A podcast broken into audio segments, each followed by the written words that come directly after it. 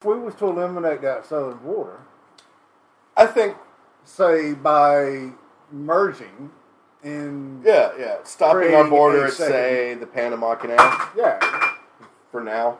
yeah, not by force, but let's let's pull all these nations Let's be together. honest. But if we don't need force. yeah, We, we don't need force with Mexico. All we got to do is get rid of their problem, right? We get rid of their problem how? We take the cocaine distribution out of the hands of cartels what? and we put it in the hands of the actual farmers who grow the fucking coca. And then we set up transport systems to distribute that cocaine legally, safely, taxed.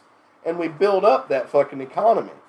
And then, well, it's ours. I like, it, but why would you take it away from the cartel? Why would you not do like we did with the mobsters with the gambling sh- and the drinking and shit? They're the ones that already built up the whole damn distribution networks. They're the ones that already got all the fucking manufacturing and shit. They're the ones that's already got all the because we already have cartels that we already have to deal with, right? These cartels, at least at least with a new system, the farmers growing the coca aren't doing so at the end of a gun. They're actually providing for their families.